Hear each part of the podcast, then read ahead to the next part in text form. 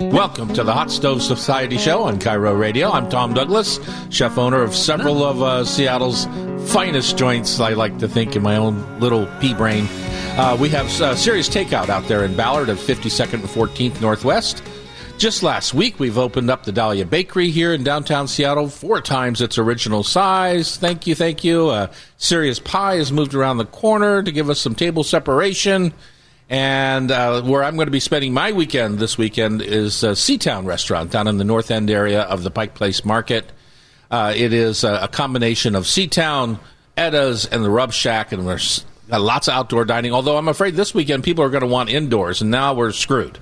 So we'll have to see about that. So uh, anyway, thank you for joining us. We're here two hours every weekend, and I am joined by my good pal, Thierry Rautureau, the chef in a hat here in Madison Valley. And Tom, you're a smart man. I would be sitting by the Puget Sound if I could this weekend as well.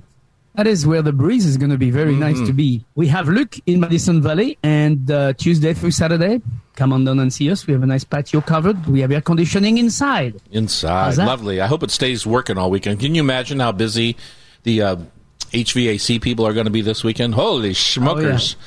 You know, Terry, when I leave downtown, uh, it's, you know, it, it could be eighty-five degrees. But by the time I get to my house up in the north side of Ballard there, we get that cool Puget Sound uh, breeze. It's literally ten degrees less by the time we get home, pretty much right. on cue right. on every every time. So, Tom, you should think about having a winter restaurant in downtown and a summer one in Ballard. Exactly.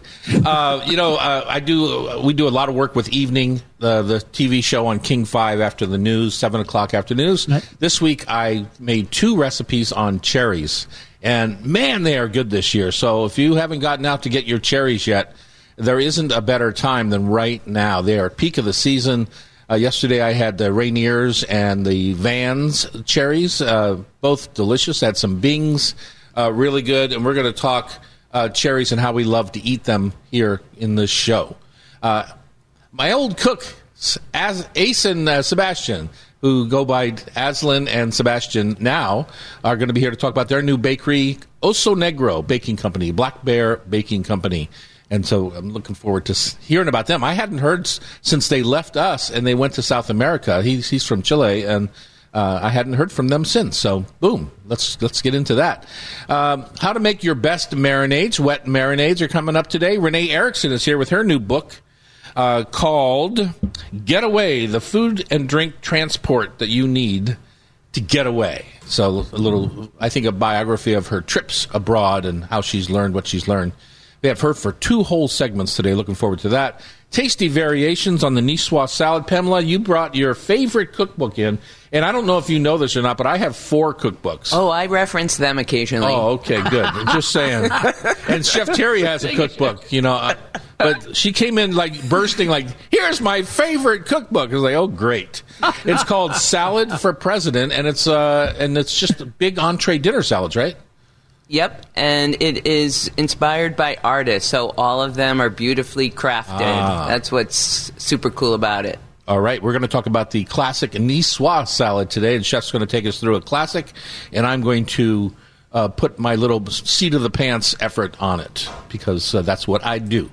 And then, of course, at the end of the day, we're going to play Food for Thought, Rub With Love, Tasty Trivia, like we do every week, right, Pam? Yeah. Mm-hmm. And uh, who do who do we fight? Who do we fight this week? This week we're taking on our uh, sound and and uh, our sound producer right here in the studio, Sean McFadden. Uh, he has stepped up to get crushed by Chef Terry and myself. Uh, easy now, easy. I know I got it crushed easy, last. Didn't I lose? Uh, no, you lost last week, I think. Okay, my yes, taste of the I week. I, I I teased you with the cherry segment coming up.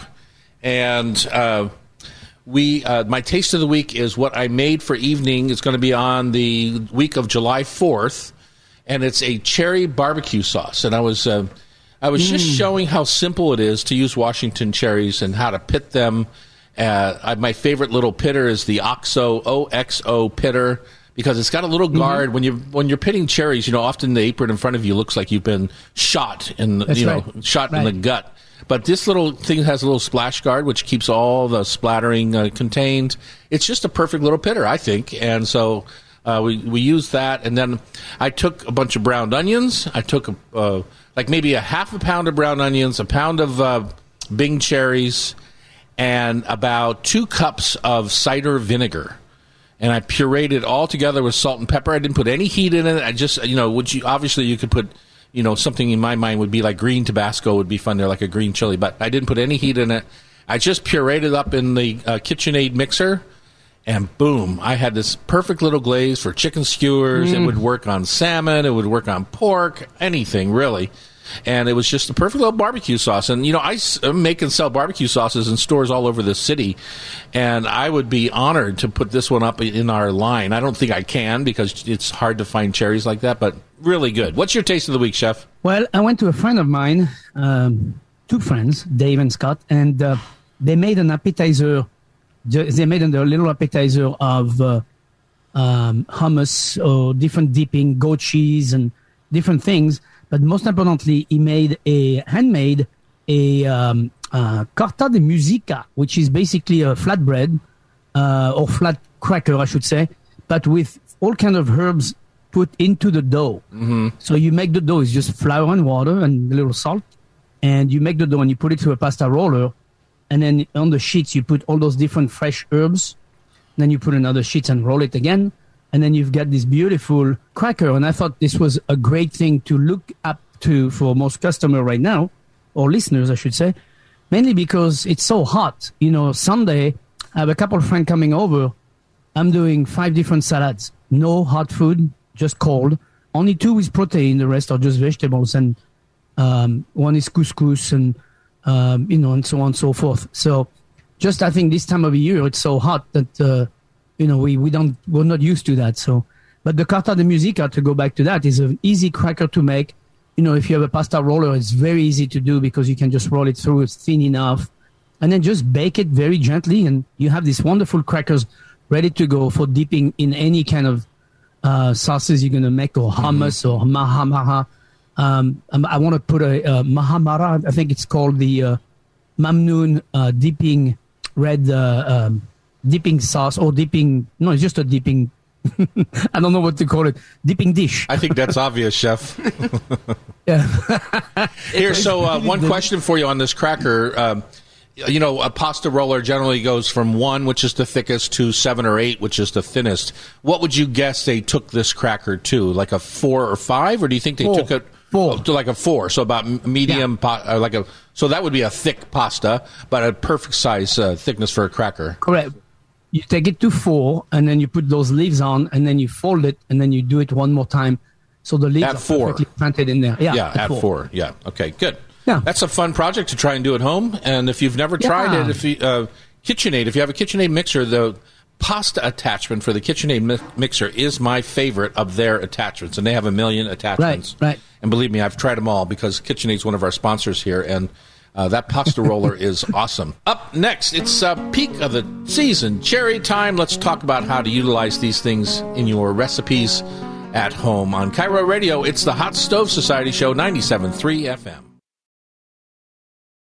It's time for Washington cherries. We're bursting with Washington cherries. They are popping all over the place. I've been using them this week in lots of different recipes. I was in the marketplace yesterday, Ballard Market specifically, and they had a counter the size of my farm, a twenty-acre counter of uh, cherries for sale. Uh, not really, obviously, but uh, no, just the, the Rainiers are out, and they're really nice and firm right now. At the end of the season, those tend to get a little bit mushy and kind of miscolored, but right now they are in perfect form. Uh, and so uh, I bought Bings, Vans, and Rainiers, and uh, did some demos for Evening, the T V show on King five coming up this month. Uh, Chef, uh, if you uh, if somebody said to you, here's a twenty-pound box of Bing cherries for free, and they are perfect, and they're the kind that go to Japan. Them, I, would, I, would Remember, give them a, I would give them a hug. You know, there's che- there's the cherries that go to Japan, and then we get the rest, right? In Japan, yes. uh, these cherries used to sell for a dollar or two dollars a piece, some of these big fabulous cherries that we're seeing, because the international marketplace isn't the same as it used to be, and they can't get shipping right. and all sorts of things. So we're seeing some incredible quality product this year in our stores.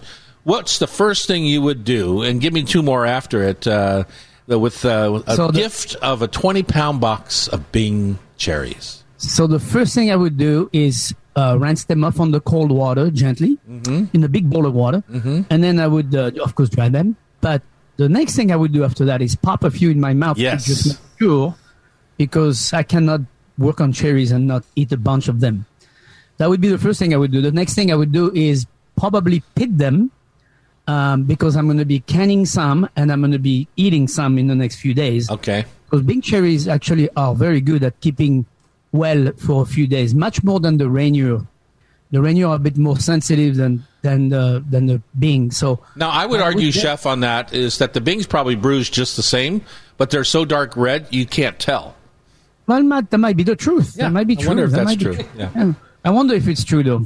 Okay, so what are you going to can uh, them with? Well, the the canning is a syrup of sugar, a light syrup of sugar that I make. Oh, I have done that for many years. Light syrup of sugar. And what I do is I go in the garden and grab tons of lemon verbena, a bit of lemon balm, and uh, guess what the other herb is? And thyme. A hyssop. Oh, no, thyme. No, thyme. And then I put everything into the syrup, and I macerate that into the syrup so it be, gives gives it a flavor. I put a little bit of vanilla, um, uh, vanilla, vanilla bean open in half, you know, so the specks comes out. And that's about the extent of what I'm going to do in that syrup. Then I take that syrup and I pour it over the cherries into the jar, and I can the jar, close them, and I can the jar for about eleven to twelve minutes boiling water, mm-hmm. and be done. Then I put them away, and then there's nothing more pleasant than opening that jar somewhere in January, Dreaduary as we call it, mm-hmm. and, you know, having some Agenda's vanilla ice cream and some Bing cherry. Mm-hmm. Ooh, baby. Sounds so good. While you're watching a movie on a cold night. Ooh. Anyway, that's one way to do it. But the other way is, of course, fresh. So fresh, I like to use it in two different ways. I like to make a diplomat cream, which is basically pastry cream and whipped cream together. Put that on a piece of, uh, take a piece of uh, um, uh, puff pastry, bake that blind bake, which means you put another sheet pan right on top of it so it doesn't rise too much. You put your diplomat cream on top. After it's baked, you just take the diplomat cream when it's cold, and put the diplomat cream on top of the puff pastry, and then line up half Bing cherries on top of that that have been lightly poached. Lightly poached means um, syrup of sugar, just drop in the cherries for about ten seconds, take them out, put them out, let them cool off, and then use those cherries. And then put them on top of that tart, mm-hmm. and then use that syrup to just reduce it down to a very thick, thick syrup, and then drizzle that on top of your pie, of your uh, tart. And then you can choose whipped cream or not if you want to, more whipped cream. But I wouldn't, because there is already whipped cream in my pastry cream. Um, and those would make a nice cherry tart. Yes, that would. And, of course, the other half of the cherries, or the other third of the cherry, would be made into something hot. I would make like a chutney. I love cooking with Bing cherries. Bing, like you did, you did a, a barbecue sauce. And in the same context, I would take shallots. I would take tarragon. I would take uh, thyme, blossom. You know, we have lots of blossom thyme right now. I would take all this stuff and sweat it down, add my cubed cherries or quartered cherries, put everything together. I would put a little bit, a tiny, tiny bit of nutmeg grated, and I would cook that very gently with a little bit of red wine. And I would cook it very slowly until it becomes like a compote. And I would use that in the future uh, because I will stay. Once it's cooled down, I can put that in the fridge. Mm-hmm. And I will use that for garnish on cheese tray, on even as a, as a spread for... Uh, we were talking about cracker in the previous segment. You know, you could have a cracker with some of that, a little bit of that Mahamara's uh, uh, spread or hummus or whatever. I mean, it, it marries with a lot of different things. Yeah. Oh, don't I forget one thing in the red wine, we, vinegar, red wine vinegar. Mm-hmm. That's important because I don't want it to be sweet. I want it to be sweet and sour. Right. So those so are the kind of things, red- those little things that you just made. Like I kind of consider them... sometimes in the mostarda family a little bit. That one didn't have any yeah. mustard in it, but it's the same idea.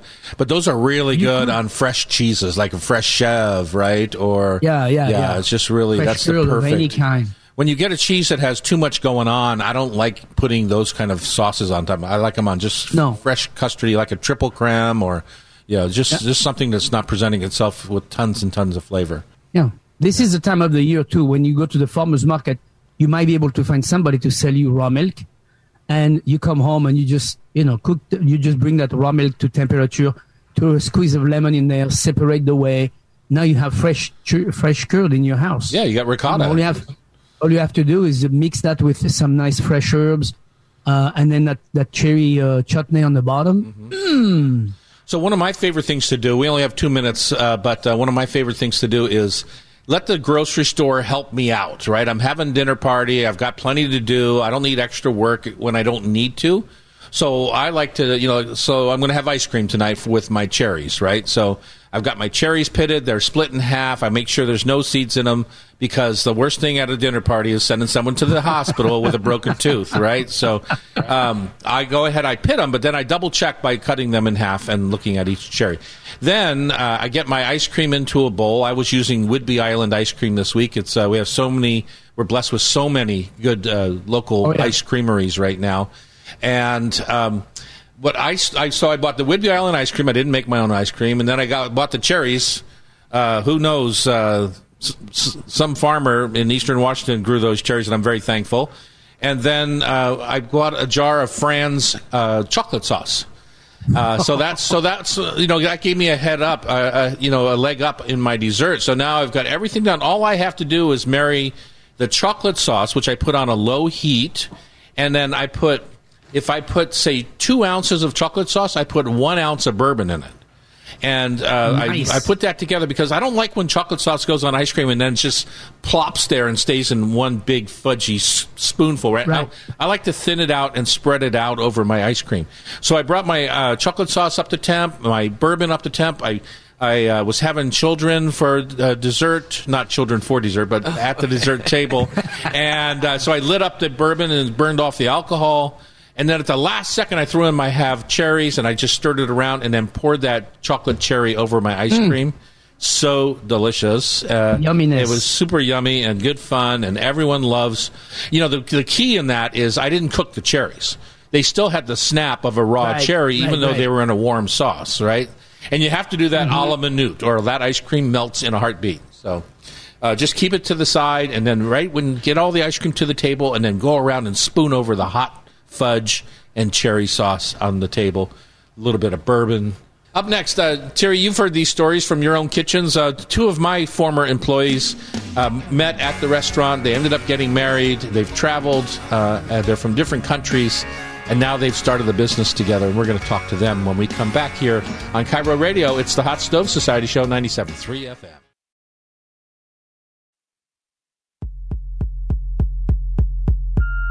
We are okay. back in the Hot Stove Society kitchen on K I R O Radio. My name is Tom Douglas, and I'm joined by my friend and the chef in the chapeau, Thierry Rautureau, the chef in the hat. There you go. Hey, Thierry, um, I know this has probably happened in your kitchens before. Uh, I haven't um, had the pleasure uh, very often, a few times, but uh, mostly when people leave us, they go to open their own restaurants. But the, these young folks have gone off and uh, traveled the world and Uh, have come back and opened a, a little bakery called Oso Negro Baking Co. Uh, if you go to oso negro baking co dot com, you can get on their website and find out where they're going to be. But they've opened this fabulous little bakery. We've invited them on the show. Uh, we, this is uh, Asalyn and uh, Sebastian. Hi, welcome to the show, you guys. Hi, welcome. Thank you. Hello, thank you. Tell us about your baking company and your travels and how you met and where you're going and where you're going to be this weekend and all those fun things that have to do with uh, running a business. Sebastian or Seb and I met at Lola, working for Tom Douglas, um, working in the kitchen a couple five years ago now. Mm-hmm. Um, and we got married in twenty seventeen and quickly went to Chile to visit Seba's family. That's where he's from, Valparaiso, Chile. And I think I had tried an alfajor, it's a cookie that we make, um, once or twice before going to Chile. But once we were there, there were so many um, amazing markets and little bakeries, and we tried them everywhere. And um, it quickly became a favorite of mine, and it was something Seba had grown up eating.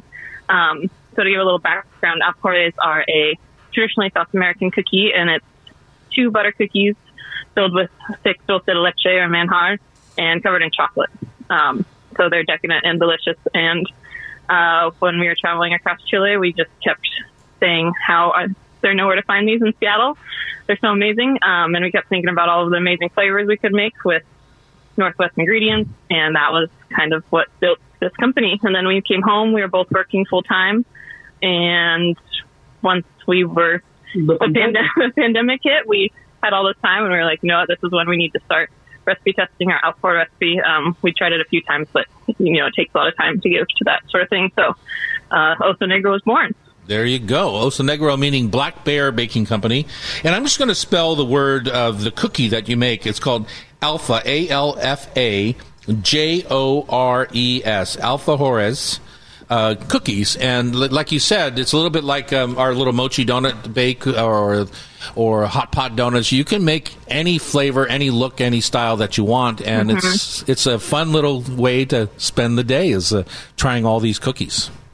Yeah. They're so good with espresso and just a decadent little treat. Yeah, uh, normally if you go to Chile or Argentina or even though some part of the South America, Peru or Colombia, you can find the two traditional ones. One is maicena, there's lemon zest, cognac, and cornstarch. And another one is the classic classic that you can find everywhere in Latin America, is a dark chocolate. But after we start to thinking like, oh, we should make like seasonal flavors with some uh, things from uh, Seattle, especially almost all the products that we are using, they are from Washington, the mm-hmm. flour, or if we need to use any fruit or anything like that, we are buying here in Washington. So a lot of people, they're asking like, where do you guys bring it? And it's like, no, we made it from scratch, everything. Everything. And so, so you have these two. Uh, I saw a picture of them. They're like two little uh, cookies, two little round, almost like shortbread-looking cookies. Uh, that's mm-hmm. uh, you said is is simply, um, if I could understand it correctly, just cornstarch, uh, butter, and salt. Is that right? Or uh, a flour, a mix of flour, cornstarch yeah. and flour. Yeah. yeah, cornstarch and flour, eggs, butter, salt. Um, there's honey. So you get a nice little snap, and then uh, one on the fillings, is it just classic kind of buttercreams, or do you make curds? And I, I heard you say dulce con leche and, and the lemon curd, yes. but uh, what else do? How do you use the local fruits? So the traditional um, filling is dulce de leche, so a thick caramel that we make from sweetened condensed milk, um, and then our variations we've been adding are fillings within the dulce de leche, so we'll do a little ring, um, and then different fruit fillings. Like right now, we've got fresh strawberry coming up. Fresh Washington strawberry. We've done um, apricot. We've done uh, coconut cream pride for this last month. We did, um, what else? Blueberry. We've done whiskey and walnut, tons of different, um, oh, pistachio. We have a pistachio ganache in one of them. So we use the little ring of dulce de leche to kind of hold in our center and then add flavors that way, and in the cookies as well. That's a good trick for a lot of people at home when you're doing that in order to hold in your, your fruit. It doesn't drip out the side. That dulce de leche is thick, right? So that'll that'll contain the yeah. whole cookie and stick it together. Oh, yeah. It's a nice little border. So you've been selling these at farmers markets around the city. Uh, where can people find you in the next uh, few weeks? Yeah. So we are, every Thursday, we're at the Burien Farmers Market. That's our south end spot um, at ten to six. Every Saturday, we are at the South Lake Union Market, eleven to four. And then also we just added the Des Moines Farmers Market. That one's in the morning, nine to two, I believe. Totally awesome. Um, Saturday as well. And then on Sundays, every Sunday we're in Fremont. That's Fremont Sunday Market, and that is ten to four. And then we do pop-ups here and there, and you can check out our website for the um, information on that. I we was, do breweries and Yeah, I was just thinking about like you that. This Sunday in Fremont with your chocolate-covered cookies. making Oh, it's going to be so hot. Making a mess out of everybody there in Fremont. Terry, you got a yeah. question? So do, do, do you need to keep them cold, or, or is that okay room temp? Uh, their best room temperature from the cookies and that dulce de leche really combine the best, but um, in this weekend, refrigeration might help because yeah, the, the chocolate needs to stay tempered. So, and uh, any any uh, Bing cherry or Rainier cherry coming up on the recipe? We just talked about cherries. Yes, uh, I've been really excited. I missed the chance last summer, but I've been um, dreaming of a cherry and hazelnut alfajor. Mm. Mm. Yeah, using That's using local cherries. Uh, Pamela, tell what, us your what? fact from last week about hazelnuts. Just like. Uh, didn't you say like seven to sixty percent of the hazelnuts in the world go into Nutella? So they're going to have a hard time finding uh, wow. hazelnuts oh for the alfajores. Absolutely. They're in big demand. So it's a good thing that Oregon is growing them now, so we have a crack at getting them. Oh, that was a nut joke. That was a nut joke. Um, Ace, tell them about the uh, dulce de leche. Sebastian was bragging about the care that goes into making it. Yeah. So if you, you're going to make like a traditional, traditional one, how did you make it in Chile and Argentina like long time ago, is basically just uh, milk and sugar. And you start to reduce them for a long time. So start to convert into uh, condensed milk. And after, depends how do you want to use it. Do you want to add more time? So if you want to like a very thick, do you want to cook it more longer, but at low temperature? So that you can have the thickness and how Tom says. So if you want to have anything fruit or something like that that you want to add in the middle, you need something that can stay in the cooking. But right now, this twenty twenty-one, we're using condensed milk ready to go. So basically, we are just cooking in the sous vide machine. We are cooking about for eight to ten hours. Wow. It's slow. Wow. It's slow, yes. It's that perfect consistency. It is. In the sous vide machine, yeah. Yeah, that, I was wondering if you were standing over the stove the whole time. It's going to be brutal. We're going to need a few more hands for our company before that happens. Exactly, exactly. And you're thinking um, and hoping and dreaming of a retail outlet where you might yeah, have a little so coffee shop? Our goal, yeah, our goal is to um, eventually have a space and, of course, pair them with coffee because that's where they're, they're best, um, and then also grow our product line. Um, we're hoping for a little Oso Negro mercado, so a little market where we can share other um, Chilean products and Latin products and um, beautiful wines and our coffee and the alfajores, of course, other baked items. Um, so that's our that's our dream, starting with our alfajores. Yeah, because a lot of people they don't know so much about um, Chilean cuisine, but basically if you go and all the grandmas and people in Chile, they cook uh, native Indian, the food. Basically it's like seventy percent of the food in Chile is native Indian cuisine, the Mapuches, that's what they call it, the native mm-hmm. Indians. So I want to pr- try to bring a little bit all the recipe back, because right now with this world is we are living right now, the people that don't have time or, you know, for be cooking for more than three or four hours, how they used to be, the grandmas. Yeah, we need more grandmas. Mothers.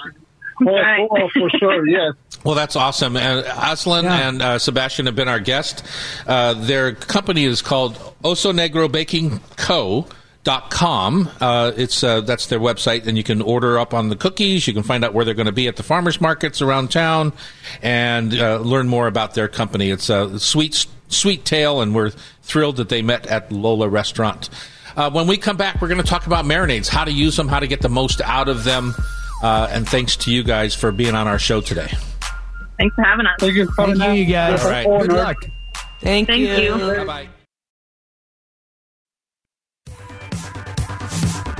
Howdy, howdy. Here we are in the Hot Stove Society kitchen on K I R O Radio. It's the Hot Stove Society radio show. Uh, Chef, um, that last segment kind of got my mouth watering for a little sandwich cookie of sorts. Uh, yes. But uh, we have to move into another territory that's super tasty and fun. Marinades. Let's talk about marinades, mm. how to use them, how to make them, how to use them correctly, because I think some people might be doing things that are not good for you. Uh, and then... Um, Uh, how to prepare the raw products uh, before you marinate. I think that's something also that is helpful to know. So, uh, correct. Let's start with that. Let's start with how do you prepare your meat? Let's just say you have a flank steak and a chicken thigh. All right? Uh, those are the two things we're going to marinate uh, today. So okay. uh, let's start with the flank steak. Uh, do you have thoughts on that? Yeah, of course I do. Of course you if do. I had a flank, if I had a flank steak right now. So there is two different... Uh, train of thoughts in my head when I think about I'm getting a flank steak. I'm like, first thing that goes through my head for marinade is wet or dry. Yes. Because those are two different results. Mm-hmm. Dry would be obviously a mix of different blend, a blend of different spices. Mm-hmm. Uh, then I would pick and choose for that. Most likely if I was doing a, a dry spice, I would definitely have a little hit in it. So I would have a little jalapeno or chili or uh, something, or dry pepper of some kind, maybe a smoked Uh, dry chili from Spain. Um, that would be a nice mix to go into that. Espelette comes to mind. Um, and then a blend of different spices with that, a little bit of salt. Grind the whole, you know, bl- grind the whole thing together and put that all over my steak on all both sides. It's just like a and dry then, rub. Yes, same like idea as marinade. Yeah. And I would let it sit on the counter. I always let that sit on the counter for at least an hour or two. And I know that's not necessarily always a good recommendation, but that's what I do. I like to do that because I like to have everything to start working into the meat. So there's a little impregnation into the meat, and the pores opens up, the cells break down, start breaking down a little bit. And then when I put my steak on the grill, I use super, super hot, but move the flame away so then I can put that steak on the grill and get beautiful char on that spice, mm-hmm. but not burning. And then after that, I move the steak back to where the heat is. Okay, so in terms of yeah, so let's go back to the beginning uh, on the steak itself. Uh, when yeah. I'm putting a marinade on a flank steak, I tend to I un, uh, you know I lay out the flank steak, I trim off any silver yeah. that's on it, and then I'll put mm-hmm. some slashes in it across the yes. grain of the meat. And that way, when I put my dry rub on it, or even if I'm going to put it, say, in Aloha, you know, that kind of Maui meat kind of marinade, soy sauce marinade, it gets into the meat better because I've slashed the meat a little bit. I didn't cut through the steak, but I've slashed it with a sharp knife across the grain. Uh, and then uh, that's a good way. Now, the other thing on a wet marinade on that same steak is that the marinade that you marinate in has to be cooked if you're going to use it as a sauce again. And that's where sometimes... Oh, yeah. People make a mistake. They'll marinate the raw steak in this marinade, and then they'll use that marinade as a sauce. And that's not something that you want to do. I mean, honestly, if you think about it, if you're, all your temps are correct, it wouldn't hurt you because the steak is rare in the middle and blah, blah, blah. But it's not something you want to do. You, if if uh, you just take that marinade and you put it into a pan and boil it off, reduce it correct. Down, and now you've got a little glaze for the steak that you marinated in the first place. Absolutely. That's all it takes is put it in a small pan, put it on your grill, put it next to your steak, you know, and let it cook and marinate and reduce down, and then brush your steak at the end after it's cooked. After you slice it, you can just drizzle a little bit on the pieces. Yeah. Because remember, the inside pieces, are, the center is not going to be having any marinade on it. But the best part of any piece of meat, we talk about this all the time, Tom, is very often the outside, because that's where all the flavoring that you've added is. Yeah. And you've got that nice crust. So once you've slice, slice your flank steak, you just brush the, the, the reduced marinade into the steak and everything has that flavor. Yeah. Okay, let's move on to chicken thighs. And let's Ooh, do chicken. a wet marinade. All right? So, so wet marinade, um, always go to the same place. Soy sauce, sesame oil, toasted sesame oil, grated ginger, and a little bit of Dijon mustard. Uh, you will notice that in my marinade, mostly mustard is always there. I was going to say, I've um, never seen you use a little bit of Dijon mustard. I think that's a lie. No, I use a, I use a little bit, so it's it's basically the binding agent that will allow the, the marinade to be glazing, the to be on top of the meat and staying on top. And I marinate that. Usually, I, I sometimes I've done it the night before, you know, where it's overnight in the leg, mm-hmm. uh, on the thighs, I mean. And then you switch that around. And then the next day, I just shake it and throw that on the grill. Again, no flame, just very hot heat, uh, heat, but no flame underneath. And then get that nice sear of that marinade that's on the skin and really, really, really getting to the chicken. And then I take that the leftover liquid marinade that I have and then r- slow, slowly bring it to a boil and then use that as a brushing on top of the The chicken once the chicken is cooked. And once it's boiled. So let's go, again, yeah. let's go back to the beginning on the chicken thigh. So uh, if you're at the grocery store, I like to buy local, so I'll buy a Washington mm-hmm. chicken thigh. Uh, and then uh, for me, when I'm marinating thighs like this, I don't like to marinate them bone in. I mean, uh, I take that thigh bone out and put it into my chicken stock bag in the freezer for the next right. time I make stock. But then when you butterfly out that chicken thigh, your marinade gets in all the nooks and crannies, and it. And I do leave the skin on, right? And so uh, yeah. now you're you're set up for success with your marinade because it's going to taste uh, that goodness all the way through the meat. Yeah, and taking it off the bone is a is a good practice for future usage, especially if you. You know, if you buy thighs, you're not going to buy one thighs for one dinner. You're going to buy, you know, six or whatever the package is, and you're going to have some leftovers. So if you bone them out, you have this beautiful, already cooked, cold chicken in your refrigerator. All you have to do is take a knife and slice it, put it on a sandwich, throw it into a salad with some toasted almond and some greens and um, maybe green beans right now in season, mm-hmm. uh, you know, and all that stuff, you know, and you have a wonderful salad on hand. Just Just just like that. Very simple and very quick. The same dressing can be used, the marinade that you had originally, that you had brought to a boil. You know, if you have some leftovers, just add a little bit more uh, soy sauce to it, and then you have a wonderful dressing for your salad. So uh, the other thing I like to do is you your marinade is very, very wintry in my mind with the Dijon mustard and stuff, although obviously it can be used. But there's also mm-hmm. so many herbs and so many bits and pieces. Let's say you're shucking oh. or pitting a couple of pounds of cherries for for your canning project. All those little leftover bits and stuff can go into your marinade. All the fresh herbs in your in your garden can go into your marinade. Mm. The thing you want to avoid is vinegar, right? You don't want to put a bunch of wine and some vinegar in there or lemon Correct. Juice unless you're only marinating for five minutes. But if you're marinating overnight, Correct. You don't want any acid in there because it starts to break down the meat and it gives you kind of a mealy mouthfeel the next day. And the lemon juice part is always a good thing to add at the end. Once you've cut your chicken, you taste it and you go, oh, I need a little zing. Just a little lemon juice yeah. right on top. Yeah. Or then, while while you're grilling, squeeze it over the top like, like sure, while sure. you're grilling like the Greeks do, and uh, that is a delicious right. way to go. So, uh, oh yeah, the Greeks with their lamb. Oh, oh, oh. Gives me chills oh, to man. talk about it. Oh, I I'm lucky some. My wife's a Greek, so there we go. Although we don't know right now because my daughter did a, one of those ancestry tests and. The Greek part uh-huh. didn't show up, so maybe there's some hanky-panky going on in the family story going around. We're going to find out. Jackie was so upset she went and got her own ancestry kit, so we're going to see what the real deal. I think maybe she's been lying to me all this time. You know, we got a fun second hour coming up. Uh, Renee Erickson's going to be with her new book, Getaway, uh, Delicious Variations on the Salad Niçoise.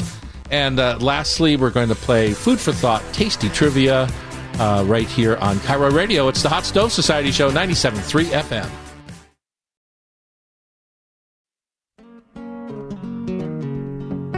Welcome back to our second hour of the Hot Stove Society Radio Show. It's jam-packed. We're excited to be here. We're here every week, Saturdays and Sundays, two hours each day on K I R O. If you miss us there, when you're out in your garden or driving or or uh, in your kitchen while you're cooking, uh, you can get us on a podcast. It's a good, fun way to spend a couple hours on the weekend to get rid of all life's problems and just think about food and wine and deliciousness and uh, of the fabulous guests that we have on the show. Speaking of which, uh, one of our favorites is here right now. Renee Erickson is here to talk about her new restaurants and her new...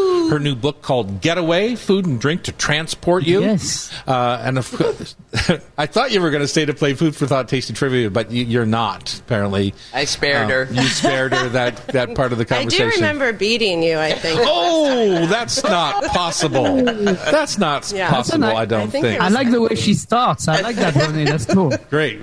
She was supposed to do two segments. Now we're going to do a half a segment with her. Goodbye. Yeah, exactly. uh, so we're going to do that. Let's uh, get started right away with uh, Renee. Uh, let's talk about the book first, and then we'll talk about your restaurants in the next segment. Uh, sure. The new book, Food and Drink to Transport You, it's called Getaway, and there's a shot uh, that, honestly, it looks like Washington State. I know it's supposed to look like uh, Portofino or something mm-hmm. like that, but uh, uh, tell us about the book and the theory behind it and all that. Sure.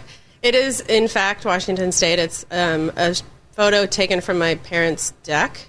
Um, it's a cabin that we have had for my entire life. I think my parents bought it. It was a shack with literally with holes in the walls. Mm-hmm. And um, we recently remodeled it for them to move into um, to make them leave their house that was too large and hard to manage. Um, but the book is a, it's six chapters, six places in the world that have been really inspirational to me as a cook over the last twenty-five years. Mm-hmm. So it's um, it starts in Rome, which is where I kind of fell in love with food as an artist living in Rome. Um, so Rome, Paris, Normandy, London, Baja California, and Seattle. And they're essentially in order in, like, kind of the history of me being curious about food, and Seattle's could have gone anywhere. Mm-hmm. So it's just at the end. Mm-hmm. So, yeah, and it's it's most, there's not a single dessert recipe in it, so sorry, everyone. Um, I know, I was like, well, I forgot that. Well, you, classic. I'm like, let's just have more wine. We don't need dessert. Um, but... Um, It's it's has a lot. It has six different, like, kind of very low A B V cocktails in it. Uh-huh. Um, lots of spritzes and things with vermouth and sherry, and then food that is intentionally um, meant to be shareable and simple to put together with friends, and and, and all have either um, something personal that mattered to me in these places, um, or things that other chefs that I admire um, did and mm-hmm. that I try to emulate or be creative by. So it's going to be one hundred degrees. It's going to be one hundred degrees this weekend. What to drink? What would you What would, what would you make? See, it's everything you have, and I'm going to I'm going to go travel to Bellingham. Oh, okay. So what are what are you what are you going to make? Because uh, um, I'm not cooking. You're no, cooking. I know, right? It's it's too hot. There's no stoves to turn on. Um, it's going to be a cold stove society in Seattle. Exactly, this exactly. Literally. Um, Good one. Um, yeah. Uh, I would make anything that is um, a vegetable, essentially. So, right? Like cucumber salad. I think I actually have cherry tomatoes that are ripe on my tomato plant, so... Um, there's a toast recipe. There's lots of toast recipes everywhere in the world, but I have some as well. Um, opening up a can of sardines with making like a pesto, I think I would mm. love to do with some also toast. Although I actually just told Maggie, my niece, who's with us today, she um, we're going to have toast minus the toasting. We're just going to have bread because I'm not even going to make toast. I'm right. like, nope, it's not happening. Um, but yeah, there's lots of, you know, like. Uh, all the like smoked and cured fish I think would be really great with lettuces. Um, I'm a big fan of, I've kind of been starting to make a lot of vinaigrettes with nuts and tahinis and things like that. So just whatever you have that you can put in a blender and make really fast, I'm, I love. So so when you're in Rome, let's go to the heart of this book and the inspiration that it brings to you. When you're in Rome, uh, I guess a question I get asked all the time is like, "This is where did you think of this dish?"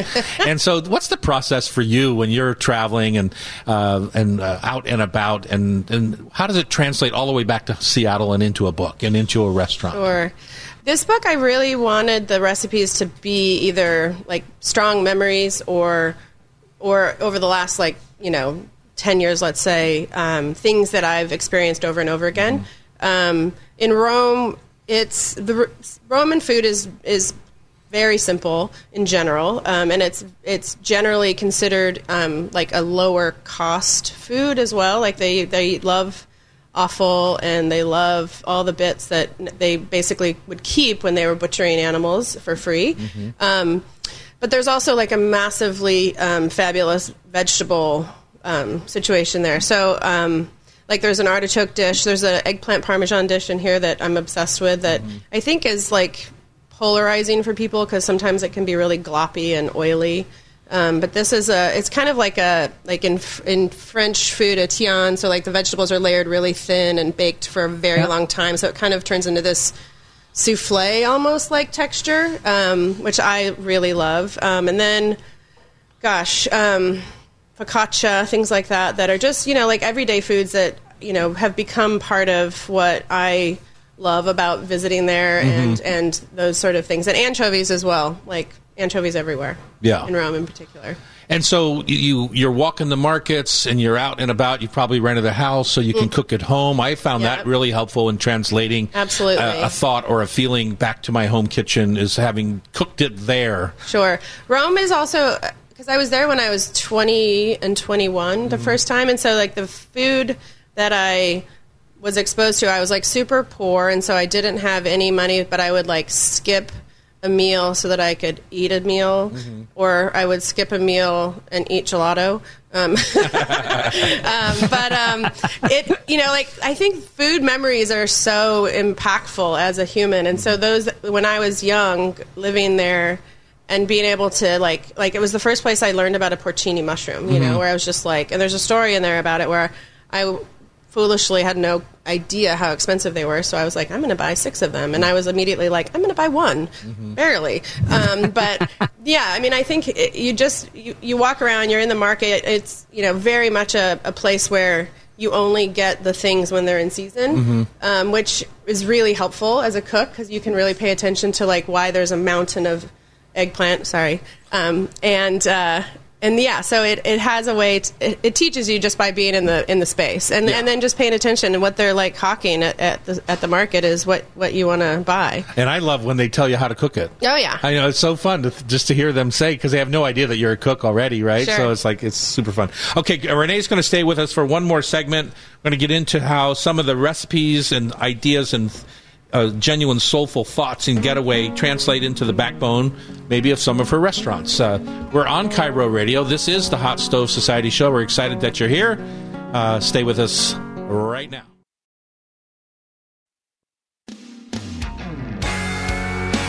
Here we go. We're back. It's the Hot Stove Society Show. We're having a ball here today. Excited to be with you. Hopefully you're in your garden right now, even though it's blistering hot out there.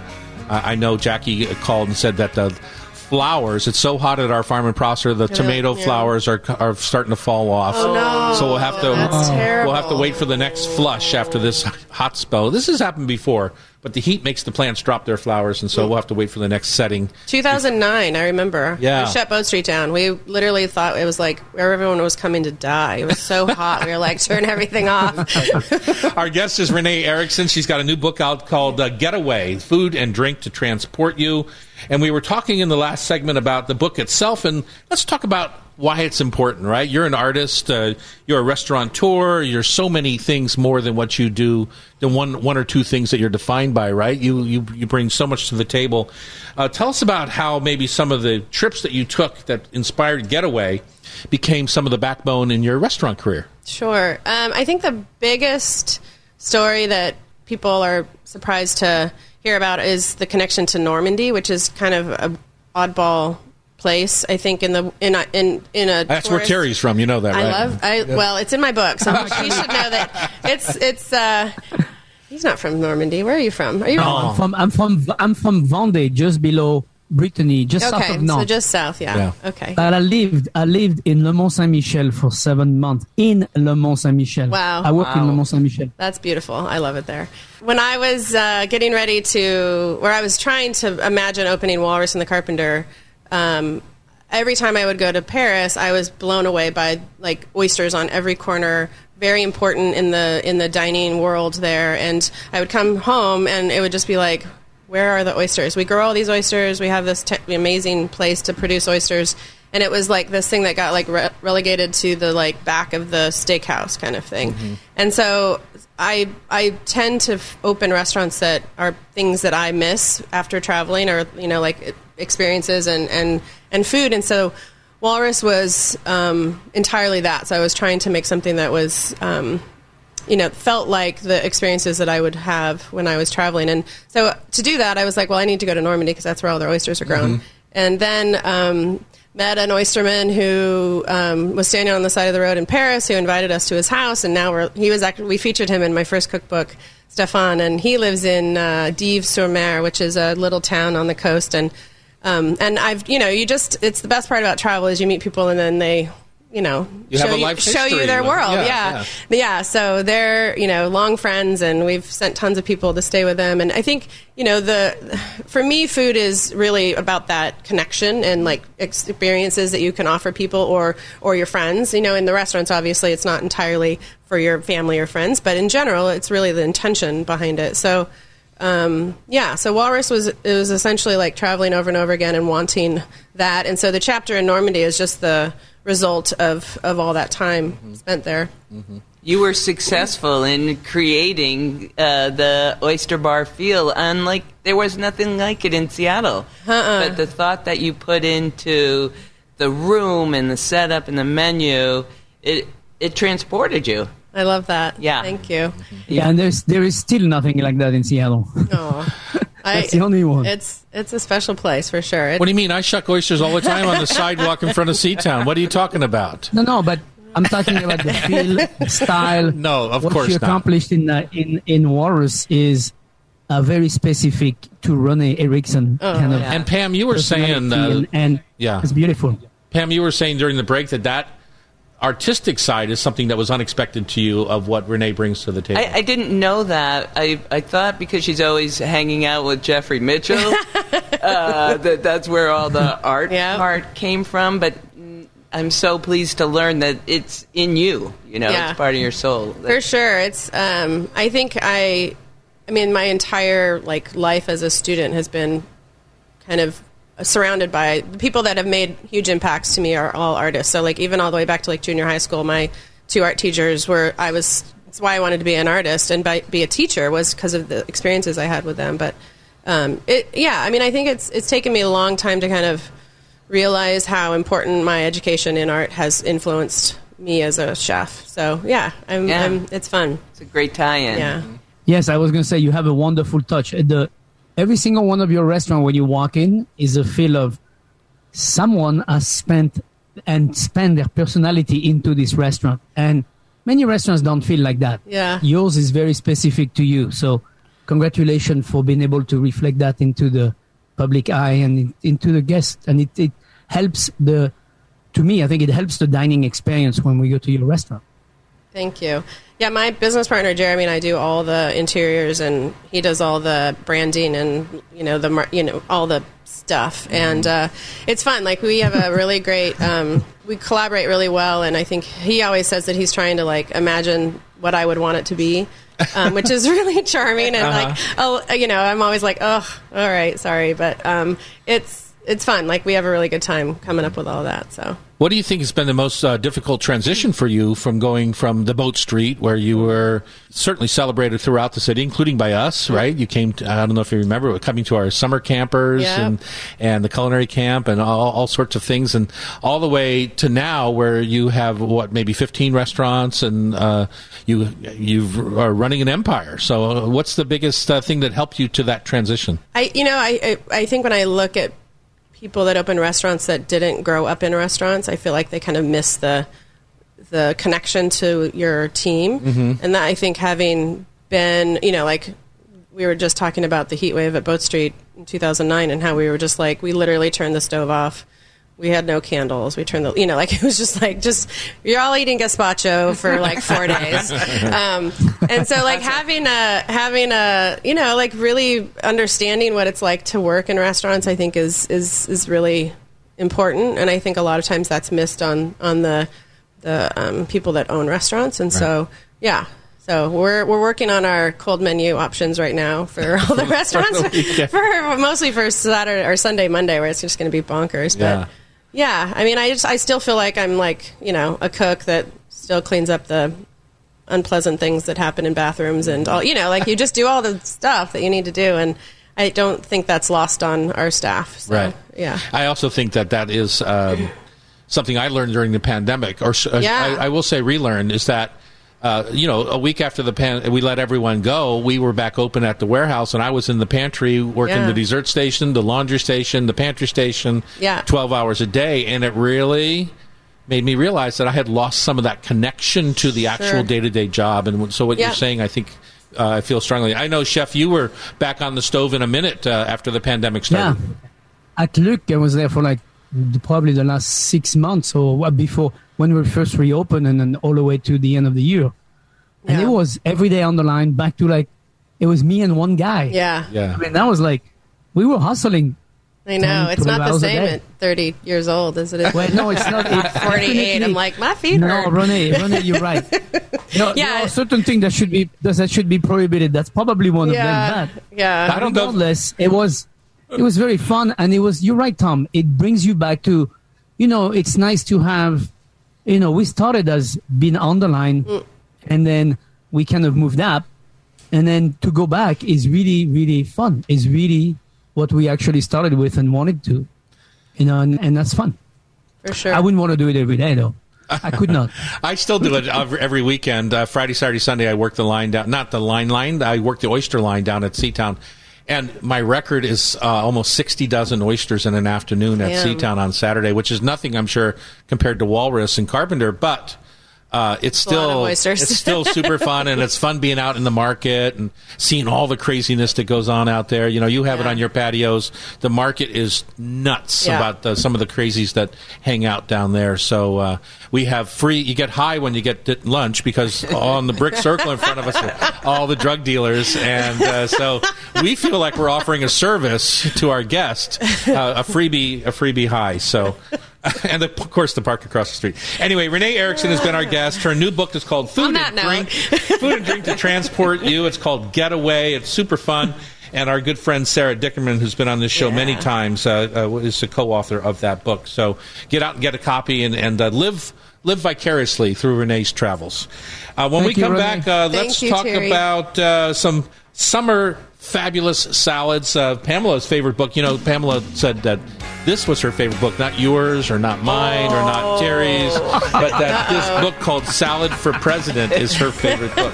When we come All back right. on K I R O Radio, it's the Hot Stove Society Show, ninety-seven point three F M.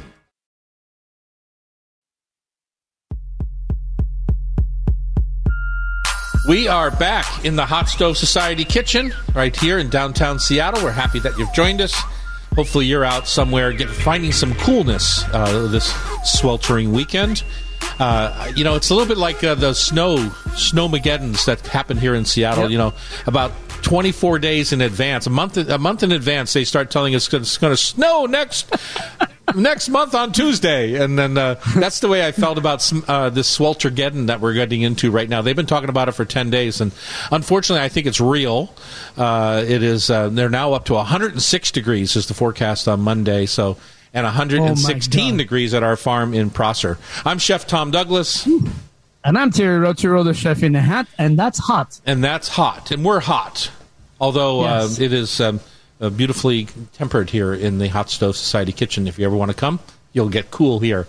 Uh, Pamela, our producer, uh, has her favorite book in front of me right now. It's called Salad for President, a cookbook inspired by artists. Uh, Julia Sherman is the is the author. And tell us about this book and why it's so important to you, Pam. Because of the beauty of the vegetables as composed and arranged by the artist. It uh, exposed me to some new ways to heighten the flavor and satisfaction in salad. Because when I try to convince my husband that we're having salad for dinner, he's like, but when is dinner? So oh.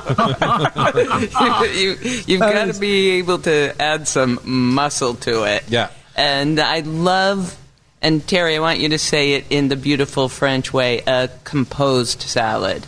Is it salad? Sal- salad, co- salad composé. Yes, because I think that makes such a difference in the appeal if you take the time to make it look Correct. Beautiful and show every ingredient. So Niçoise is the best example of that, don't you think? Sure. Yes, it is a great example of that, especially in this part of the world where we have this. I mean, we have a great tuna here, the albacore tuna, you know, fifty miles away from the coast. You can't get any more local than that. And uh, there is a lot of that. You can't overfish that.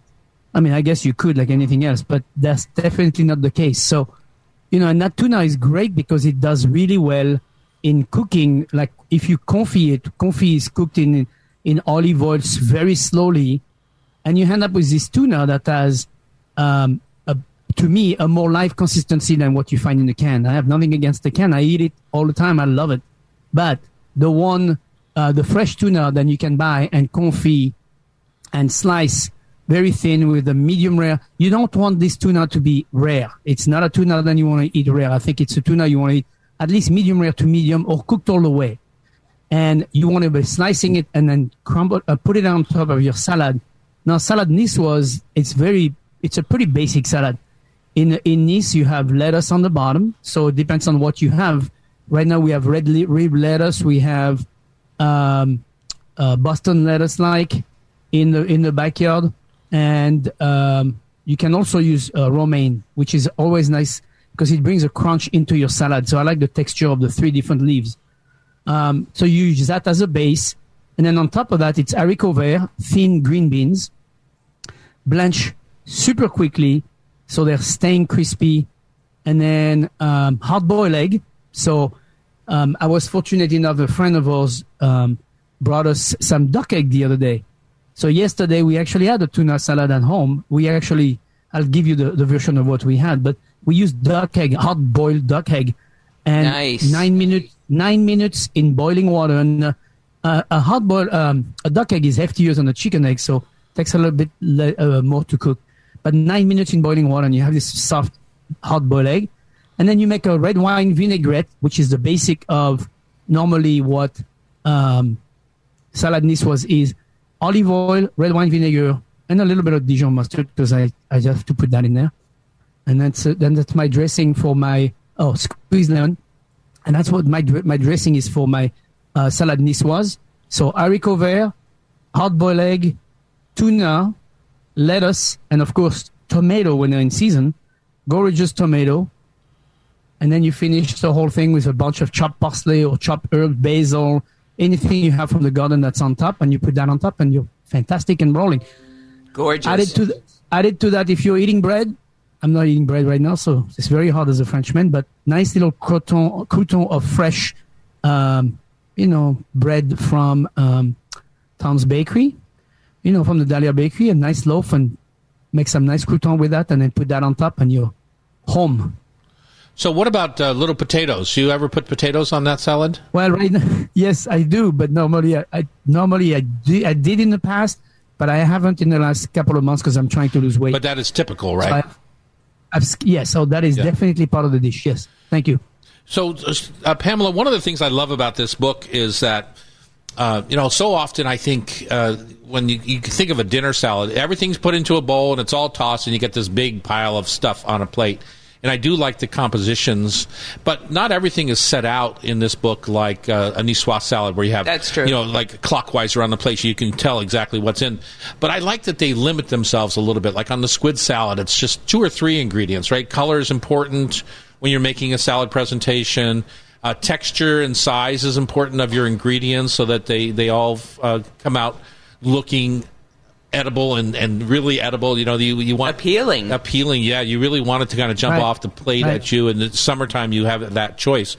Uh, what other parts did you learn here from the book that, um, kind of the Salad for President book that you didn't do before on your salads? Like, I'm, I'm thinking when I went to, I've gone to your house, you've always served a rainbow on a plate, right? But... Uh, that, to me, your rainbow has a lot of stuff going on. Did you learn to simplify, maybe, from this book? I haven't done that yet. The simplify. But the, the path forward for me that was an improvement was my dressings, because okay. I never took those seriously and didn't understand emulsifying. Okay. So, and using other herbs and more spices. I was pretty much limited to that traditional Italian dry blend in my dressings, but there's a world out there. Yeah. yeah, it seems like if you're going through all this effort to make a salad, then reaching into the fridge for a pre-made dressing, or terrible. Uh, that's it's unnecessary. It's unnecessary. Yeah. So yeah, um, it, there is there is way too many options out there to make wonderful dressing. I mean, very good and very simple, not complicated. Just, you know, using fresh ingredients that will mm. definitely take your salad another level up. You know, in our new bakery, we have a Serious Pie uh, case, uh, refrigeration case, where you can buy the the pre-cooked uh, crust, the tomato sauce, the mozzarella, and uh, the different salad dressings that we, w- as we make them in the back, we jar now six or twelve bottles of those salad dressings. And it turns mm. out they're the number one seller in our Serious Pie case, are the uh, the freshly made well, dressings. Well, during the pandemic at Luke, you know, people keep asking for tarragon dressing that we use for regular house salad. Mm-hmm. So we did the same thing. We jarred them, and we've been selling quite a bit of those also. Yeah, exactly. You know, it's amazing. But, you know, the difference between our dressing and what you find in the store is we're not trying to shelve it for six months in the sun. We're trying to, uh, you know, it goes from our refrigerator to your refrigerator. So, mm-hmm. you know, it's there is no preservative. There is none of that. It's exactly the way we eat it and make it. Alice Waters has a chapter in there. They invited her, and I think every time we've been to Chez Panisse, we always comment on simplicity, what exactly. you are getting to. Yeah. Mm-hmm. Like her gem butter uh, lettuces. The thing that sets her apart is that she has a light hand with her dressings and uh, allows the vegetables to shine through. Mm-hmm. And I, I think it's bold but simple at the at the same time. I would agree, and I, I pulled open to this pulled chicken salad with Napa cabbage and red curry puffed rice, and I think that's an ex- mm. exact example of of how you take a very simple salad, Napa cabbage and, and chicken. It doesn't get much more basic than that, right? And then it's got tons of fresh cilantro leaves, Thai basil leaves, things like that in it. So now you've got the punch from the from the herbs, you've got the protein from the chicken. The Napa cabbage is kind of like your canvas that you're going to go right. on top of. And the effort went into uh, the curry, the red curry puffed rice.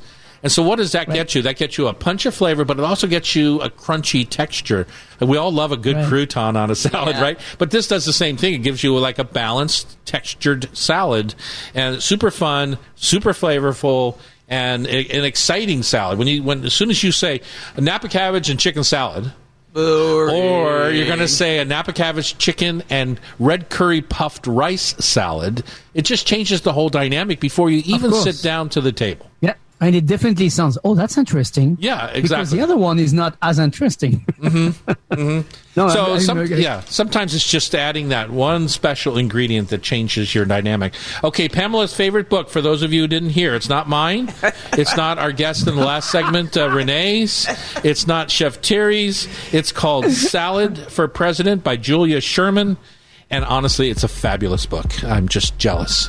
Uh, up next, we're going to come back and finish up the show with Food for Thought, tasty trivia brought to you by Rub With Love Spice Rubs on K I R O Radio. It's the Hot Stove Society Show, ninety-seven point three F M.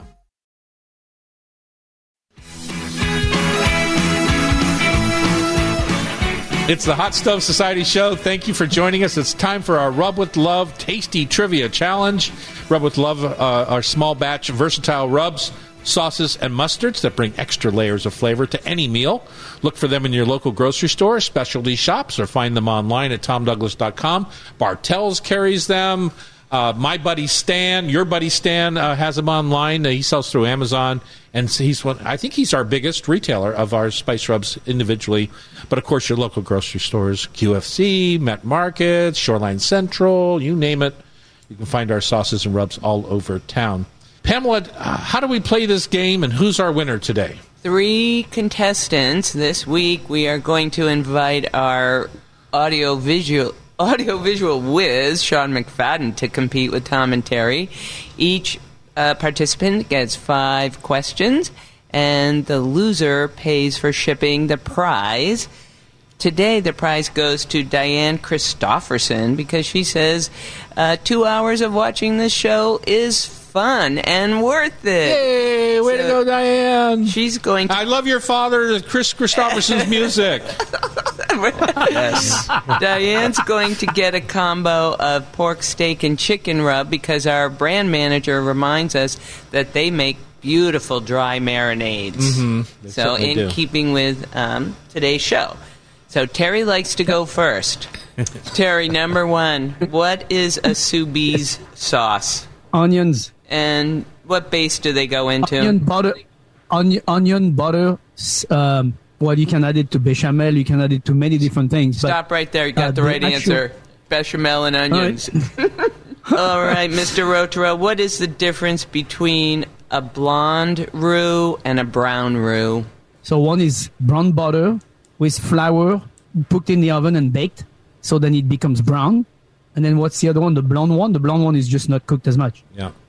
So that's a French Sam, version, Sam but there's idea. also the Creole version. I think that's what oh. they were going more for, the addition of the meat drippings for the brown uh, in the brown oh, roux. Oh, I'm sorry. Sorry, I didn't go that. The, you said blonde roux and brown roux. I'm like, okay. I think you got it right. I'm good. I, th- I think it's a yes. Basic. Yeah. This is a tricky one.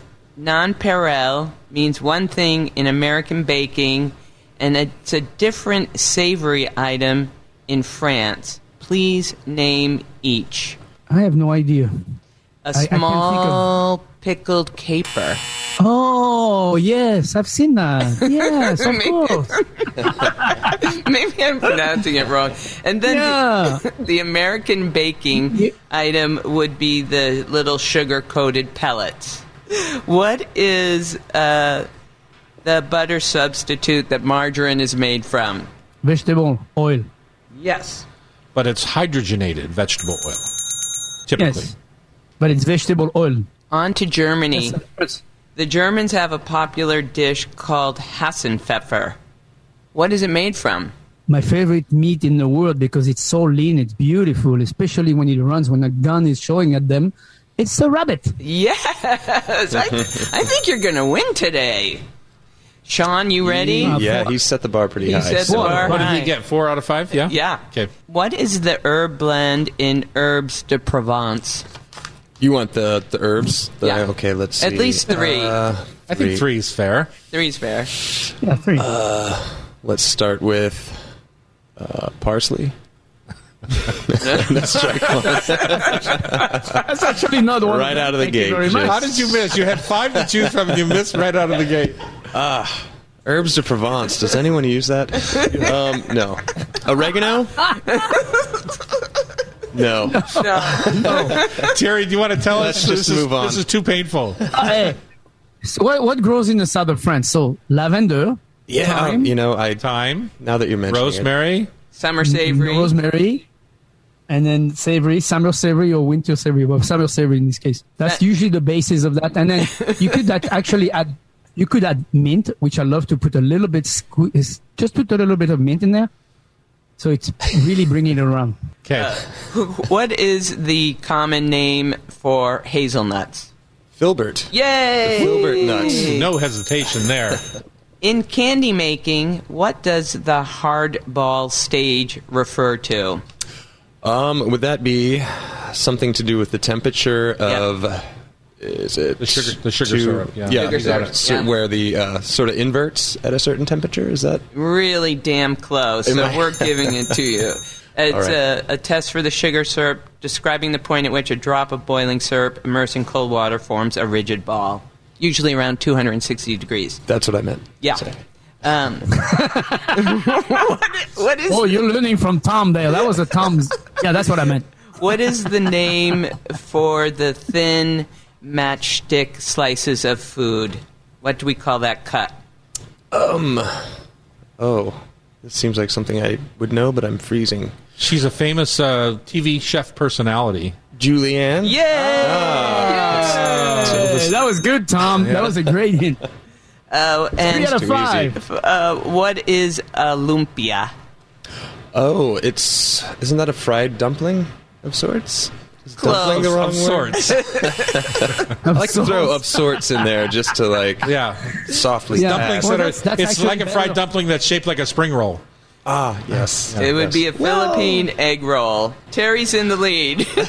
Or it could be what happens when somebody hits a golf ball in my forehead. I have a lumpia. Ooh, nice. Tom Douglas, what is escabeche and where did it originate? Uh, it originated in France and or in Portugal or someplace like that. Uh, on the other side of the pond, and uh, it is uh, fish that's been fried and then marinated, served typically room temperature. Correct. What animal and what part of the animal is traditionally used for foie gras? Uh, traditionally, it's goose, and it is their liver. Okay, screaming into the lead. What is Genoise, and where was it developed? Uh, it was developed in France, and it is a sponge cake. Uh, we'll give you point five. It's from Gen- Genoa, Italy. Genoa, Italy. What is Hopping John, and when is it eaten? Hopping oh. John. I know that one. Do you? Tell me then, Chef. I think it's uh, black-eyed peas Day. on New Year's, New Year's Day. Day. It's a bean, a pea, a Black-eyed pea, peas and, on uh, New Year's Day. Made, it's made for good luck and richness. Yeah. Uh, Terry gave you the correct answer. I, I had it too. you so did I hate too. to break okay. it to you. Yes. And uh, name an old-fashioned colonial-era chewy bar cookie that is sweetened with molasses and is chock full of fruit and nuts. I love them. Mazurka bar, a date bar, a bar of soap. a, a whiskey bar. Uh, um, Think about the molasses. A toffee and the, bar, molasses, and the, and the color, a Chesk bar, and, the and chewy. Uh, chewy uh, uh, it is a definitely. I'm, I'm. It's a bar too high. I'm lower than that bar. It's a hermit.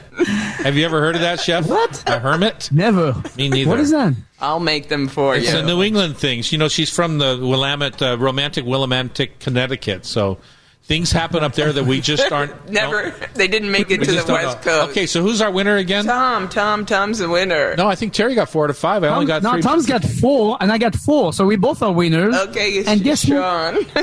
Sean, uh, you owe me seven dollars and fifty cents for shipping to Diane Christofferson. Way to go, Diane. Say hi to your dad. If you want to be part of our show like the cool Diane, you can join our community on Facebook Live at Hot Stove Society Radio Show. You're listening to Hot Stove Society Show on K I R O. It's produced by Pam Hinckley. Uh, our uh, sound and uh, technical engineer is Sean Don't Call Me a Good at Trivia. And our editor is Sean Don't Call Me Del Torre. Also, remember, if you miss any episode of Hot Stove Society Radio Show on K I R O, you can listen via podcast. Just subscribe with your favorite podcast app. Thanks for listening and stay cool.